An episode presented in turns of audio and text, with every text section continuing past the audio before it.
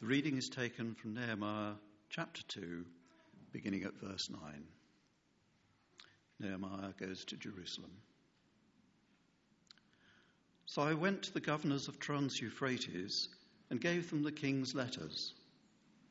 The king had also sent army officers and cavalry with me.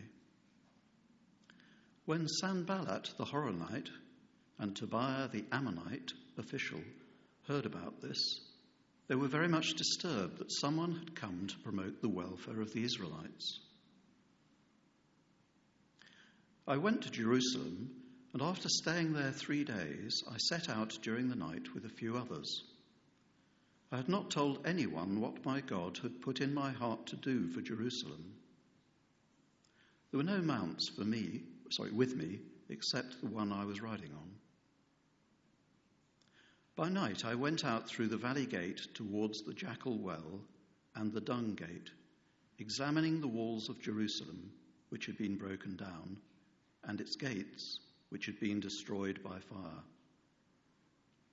Then I moved on towards the Fountain Gate and the King's Pool, but there was not enough room for my mount to get through, so I went up the valley by night, examining the wall. Finally, I turned back and re-entered through the valley gate. The officials did not know where I had gone or what I was doing, because as yet I had said nothing to the Jews or the priests or nobles or officials or any others who would be doing the work. Then I said to them, "You see the trouble we're in? Jerusalem lies in ruins and its gates have been burned with fire. Come, let us rebuild the wall of Jerusalem, and we will no longer be in disgrace." I also told them about the gracious hand of my God on me, and what the king had said to me. They replied, "Let us start rebuilding." So they began this good work. But when Sanballat the Horonite, Tobiah the Ammonite official, and Geshem the Arab heard about it, they mocked and ridiculed us. "What is this you're doing?" they asked. "Are you rebelling against the king?" I answered them by saying, "The God of heaven will give us success. We, his servants, will start rebuilding. But as for you, you have no share in Jerusalem or any claim or historic right to it." This is the word of the Lord. Thanks be to God.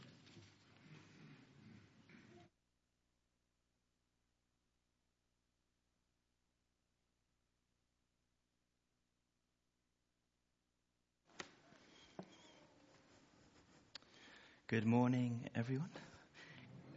Congratulations, Harry, James, Emma.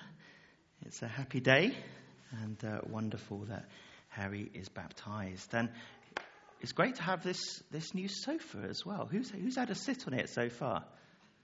Anyone? There we go. It's lovely and white. We might put some throws on it in weeks to come, but it's an option, you know, should you need to lie down and snooze during my sermon. There it is. It's nice and long. Even Roddy would fit on it, you know. So there we go. So you've got that if you need it. And Sophie, I think very tastefully, has coordinated her clothes with the white sofa, or possibly with Jesus. I'm not quite sure. It's with Jesus, apparently. But the sofas are nice, you know, a nice fit as well. And it's great to have you all here. And we all love a comeback story, don't we? Certainly the Americans do, but I think British people do as well. And just in the last few weeks, we've had Emma Raducanu. Anyone? Karu? It's Karu, isn't it? It's not Chanu. There we go. Who watched her win the US Open? I did. It was fantastic. I was so excited. I was looking forward to it for hours, and I've been thinking about it for weeks since. An amazing comeback story, given what happened to her at Wimbledon, and then she has wowed the world and delighted us all. And then, of course, there was West Ham's glorious response. You were just waiting for that, weren't you? I do occasionally mention God, but I always mention West Ham. You know, it's just one of those things. So last week, West Ham lost to Manchester United, missed the last-minute penalty that would have drawn the game. But they came back and beat them on Wednesday, knocked them out of the cup away from home, and that delighted and wowed me. And coming back is very much the theme of today too. And we're so delighted, Emma and James, that you've come back to St. Paul's for Harry's baptism and that we can welcome him into our church family. We're delighted that all of you have come back to St. Paul's and the many others who've returned since we were allowed to meet again here at church. And slowly but surely, we are gradually coming back as a whole church family week on week.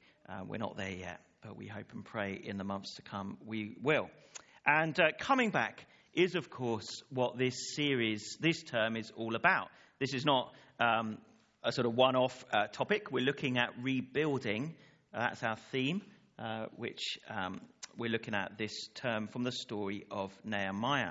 And for the benefit of those of you who are here just for this week as guests, I'm going to recap the story so you know kind of how it fits in with the story of the Bible.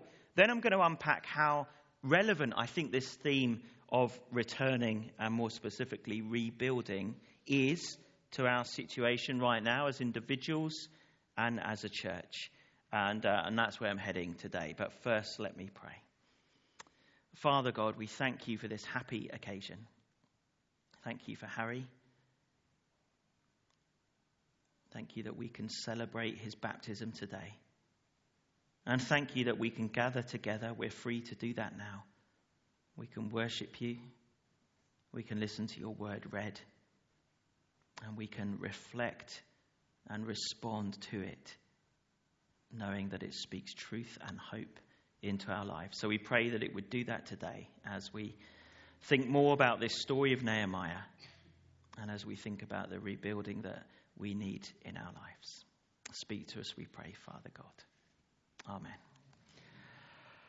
Okay, right. Well, I'm of the view that the best talks generally begin with a question which sort of draws us all in and focuses the way that we're going through the service. And so my question to all of us today is this: what are you rebuilding in your life?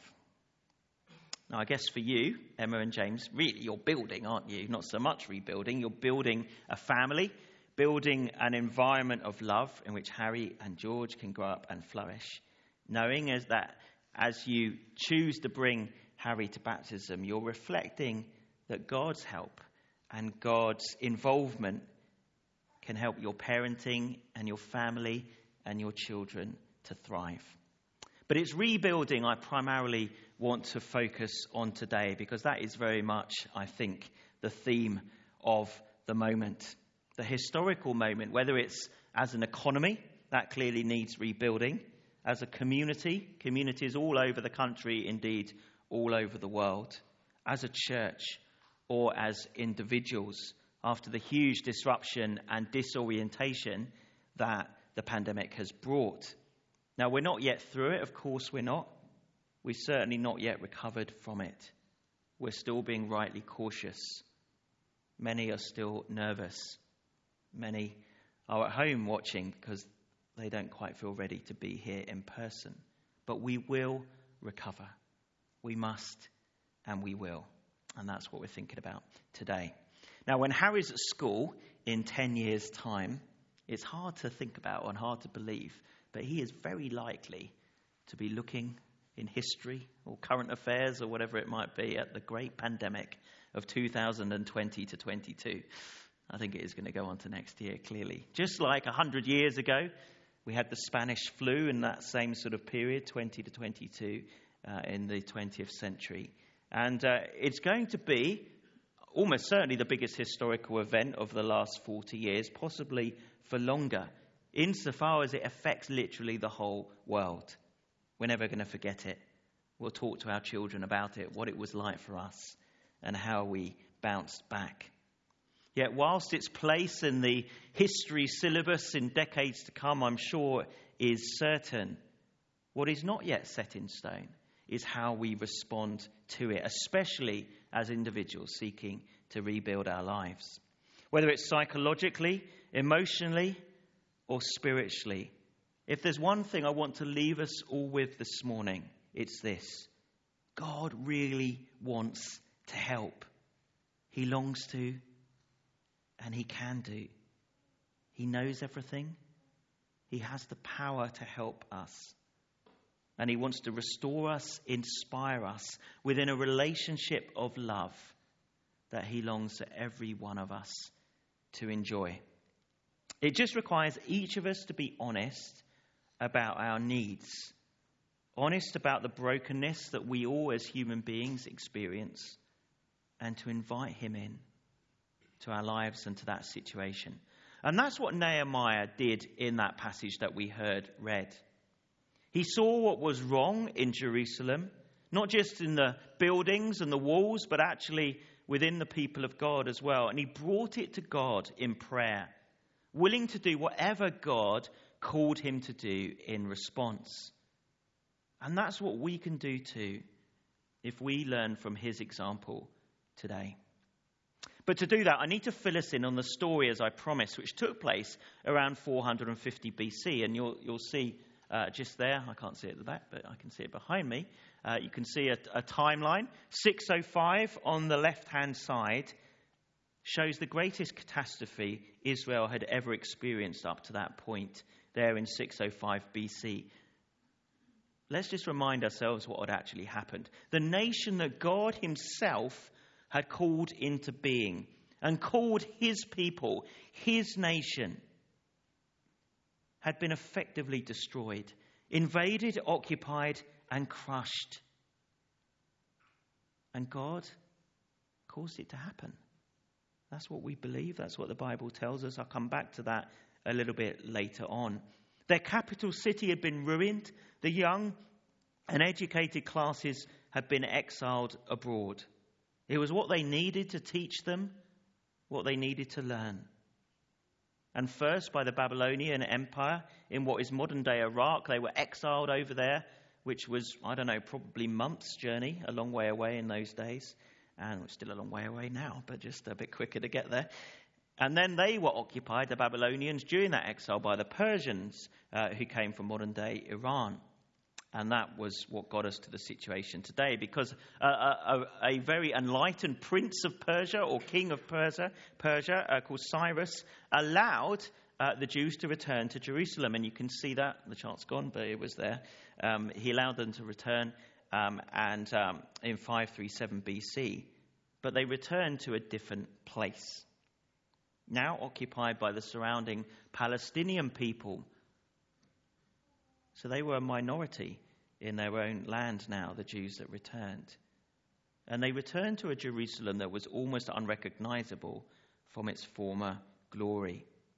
For the Jewish people, let's be clear, it was absolutely heartbreaking.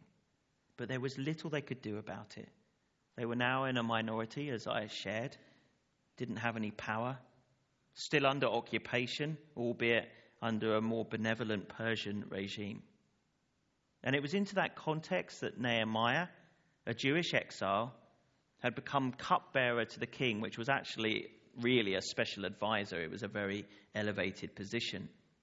A position of such great influence that it gave him an opportunity to ask the king if he could lead an expedition with Persian military support back to Jerusalem to rebuild its walls. A Jerusalem that pre-exile would have looked like this, and you'll see a picture of it here, hopefully. It's on its way. Oh, it is there, so I'm looking at the back. Of course it is, there it is. And you probably can't read it, but you've got all of those gates and things like that, which are mentioned in the passage there, marked. It was a glorious city. In many ways, it was one of the wonders of the world. But it now looked more like this. That was what Nehemiah discovered, and you can just imagine how he felt. For with no walls, the city had no security, and Israel's humiliation, as they saw it, remained. Yet wonderfully, as we heard about in Nehemiah 1, the king agreed to his request. He was allowed to go back with that military support, and that long journey back to Jerusalem took place. Today's passage told us what happened next.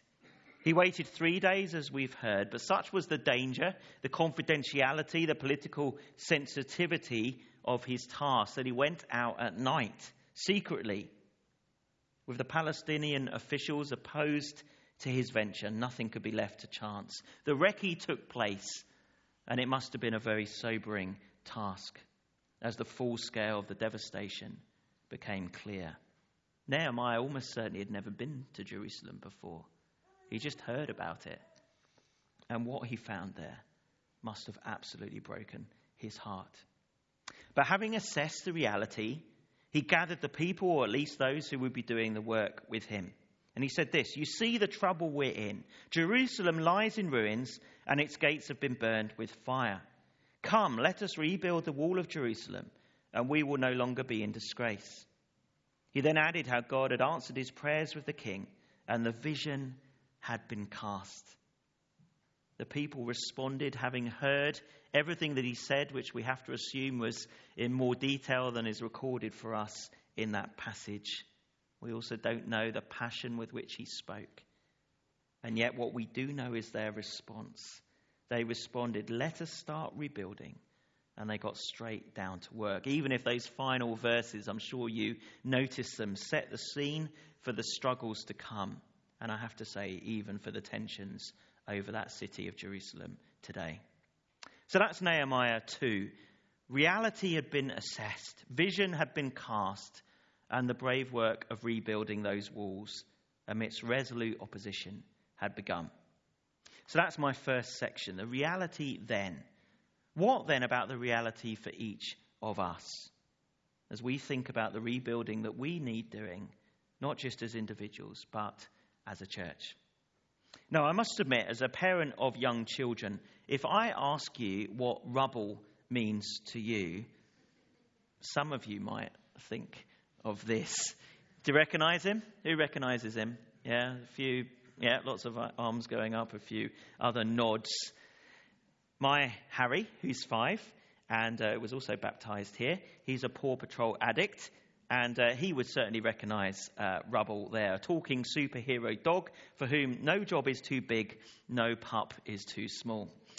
There we go. But what's the real rubble of our lives? By which I mean that stuff that needs rebuilding. The damage the pandemic has done mentally, emotionally, and spiritually. And the things we may have been struggling with anyway, as normal people living in a challenging and frequently stressful world.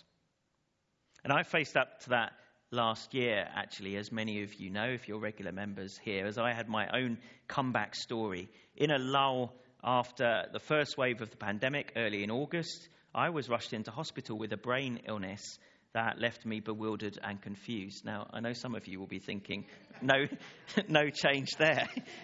But believe me, it was worse than usual. So much so that the first few days, I can't remember anything about it at all. Then I started to get better, and after 10 days, thankfully, I was allowed to go home. But not without 3 months off to recover. And that was where my opportunity began, and I really do mean this, and I haven't perhaps fully shared this.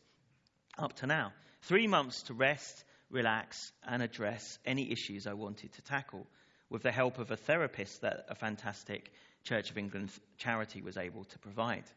And I worked on a whole range of topics, from insomnia to coping with conflict, from time management to coping with pressure, stress, and fear. And it's no exaggeration to say it was the making of me, or more accurately, the remaking of me, as a happier, calmer, more resilient Tom, and hopefully Vicar too. Which left me not just grateful for the care and provision of God, but also passionate to see other people set free. And only yesterday I was on a course here with Flame International talking about that kind of thing. How God sets us free from the things that oppress us and hold us back. And that freedom can touch on all sorts of things, whether the things I just mentioned or other things that many struggle with, like struggles with confidence or addiction, low spirits or self-esteem, or indeed more explicitly spiritual struggles, from joylessness to loss of motivation and apathy, from disappointment to doubt. Not to mention physical struggles, such as reduced mobility, or social struggles like fear of crowded spaces inside. I don't think there's a single person in this room today who can't identify with at least some of those issues. They affect us all. Now, whatever you're struggling with today, whatever the rubble in your lives might be, God longs to help and to release you, to help you through it, to comfort you, to strengthen you, and to restore you. The first step, as for Nehemiah, is to be honest about the reality. The next is to talk to someone, whether a doctor, a member of our pastoral or listening teams, someone in your home group, or a wise or supportive friend. And the third is to pray, alone or with someone, bringing that situation to our loving and merciful God. And if any of you would like to be prayed for after the service, myself or Sophie or other leaders in the church would be delighted to do that. So that's our personal rebuilding, a task that we all face and a really crucial one for us all. But then there's our church rebuilding as well, the other reason this series is taking place. And I want to share with you very briefly 3 priorities for this season that we as a leadership feel God has called us to focus on this term, which together can address the challenges the last 18 months have brought, building on the healing service and the other things that we've done to help us process the trauma, if you like, that the pandemic has brought to so many. And the first priority for this new season, this term, is to rebuild our teams. We've done a pretty good job of restarting things, especially since August, once our freedoms had increased, but with far fewer volunteers to help, without which the longer-term sustainability simply isn't there. So could you help us? Is God calling you to consider a new way of serving him, even one that you've never considered before? If so, we'd love to talk to you, as we all recognise the new opportunities a new season has brought, whether that's new outreach to children, youth or families that Bethany and Ben will certainly be generating, or the many other areas of church life too. As Jesus put it famously, the harvest is plentiful, but the workers are few. Will you play your part in seeing it reaped? Next, our second priority for this new season is reconnecting, for which the opportunities are also great. There's Oasis, which starts again properly this Tuesday. Then there's Come Home to Lunch Sunday on the 17th of October, in which we have the opportunity to sign up to be a host or to visit someone's home. And if you're a host, you can invite people that you don't know very well, or we can do that, and we will do that with those who aren't, who sign up centrally, and we'll match you up with people that you don't know so well, but who we think you'll get on with. Now, it sounds a bit scary, doesn't it? I don't know if you feel a bit nervous about that, but I've done this in 3 different churches, including here a few years ago, and God really blesses it. It's always a great success and great fun. So I commend that to you after our harvest services on the 17th of October. Then we've got the light party at the end of October, which is a sort of Halloween alternative, a big thing here for children and their parents, which will be great fun, that Bethany will be leading. Then on November the 20th, we've got a fish and chips and board games evening too, which will be great fun, which has been done before as well elsewhere. And that will be something for all the family and people of every age. And add all that together with all the Christmas activities that will follow. And after the separation and loneliness of the pandemic, we're seizing the moment, building on a desire for community and fun that everyone is feeling inside and outside the church, albeit with caution in mind too. There's never been a better time for inviting others. There's never been a better time for seeking a deeper experience of community yourself. Go for it. Let's rebuild our church community. Let's rebuild our wider community. And let's once again experience what church is meant to be in terms of the relationships that we can have. So that's our second priority. The third is this, re-envisioning. And it's with this that I want to close, with a reminder of our core message to our town. The Bible tells us that without vision, the people perish. reflecting the fact that a church without a vision for who God is and who we can become is pointless. It's just a social club with a Christian veneer. That is not what I want this church to be. It's not what this church is and never has been. But it's absolutely vital that we rediscover our vision for God and for what it means to be his people. And that vision is that church is meant to be the hands and feet of God. When people see us, they see him. For the local church is God's plan for the world. This really is how he planned to reach the population of the world. The church is what he designed. This is just one example of probably millions of churches all over the world. It's how people learn about him. It's how they're served by him as he ministers to those in need. It's where people experience his presence, and it's where God's defining characteristic, his unlimited and unconditional love for every single one of us, can be lived out and seen. For that's what the world, that's what society is craving as much as they've ever done. Light in the darkness, hope for the future from a God who so loved the world that he sent Jesus to die in our place. For the people of Israel that Nehemiah pulled together in that story that we heard, knew why they'd been banished to exile. I alluded to it earlier. It's because they had turned their backs on him. They'd rejected him. They'd gone their own way, as so many of us have done as well. But the wonderful news that they discovered, and which I want to share with you today, is that we have a God of mercy and forgiveness who always provides a way back. For them, Nehemiah was their saviour as he did the work of their saviour, God. But for us, it is Jesus, the one who gave everything, literally his life, so that our future and our friendship with our Creator could be so wonderfully restored. Our job now, as Israel's job then, is to put our faith in him, to follow his lead, to trust in his motives, and to allow our lives to be fully rebuilt, this time on the strongest and most joyful of foundations. I want to leave you with an image taken from a different scene of devastation from just before the pandemic began.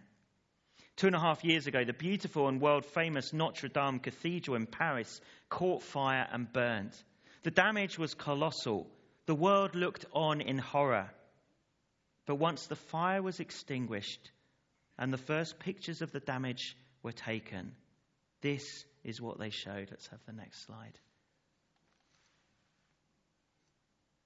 You can still see the smoke at the bottom, can't you? And you can sort of see the debris at the bottom, and other pictures that I've seen show that more obviously. There, within the carcass of an incinerated church, one object was undamaged. One symbol of hope and the love of God remained. It was shown by the media outlets, the newspapers, the television channels all over the world, and you can look it up. It spoke to everyone. It rallied the French nation. And it was that symbol of the hope and the love of God who, despite the very worst that life can throw at us, and little did they know that something worse was coming. Despite all of that, all of the devastation, sadness and fear that may lie around us, God's heart, God's love, God's desire is to bless us and to restore our joy and our hope. And it's undimmed by everything that has happened. He knows how to restore us, and he longs to do that for us and for the whole world. So where are you at today? How will you respond to that God who loves you and longs to help you? A God who calls you and longs to use you? Will you turn to him and find your deepest needs fulfilled? Well, I want to lead us now in a prayer that reflects that offer today. And I invite you to pray it silently after I lead us in each line. I'll pause after each line. And it's a prayer that reflects God's offer to us all. So let's pray.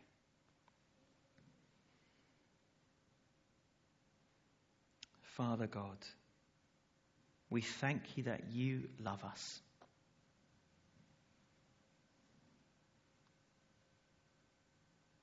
We thank you that you sent Jesus to die for us. We thank you that you want to rebuild our lives. We turn to you now. Forgive us for rejecting you. Help us to live for you.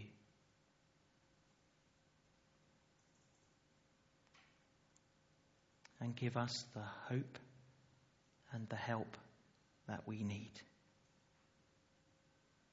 Thank you, Father. Amen. Thank you for listening. And if that was a significant prayer for you, do let someone know, whether it's the person that you came with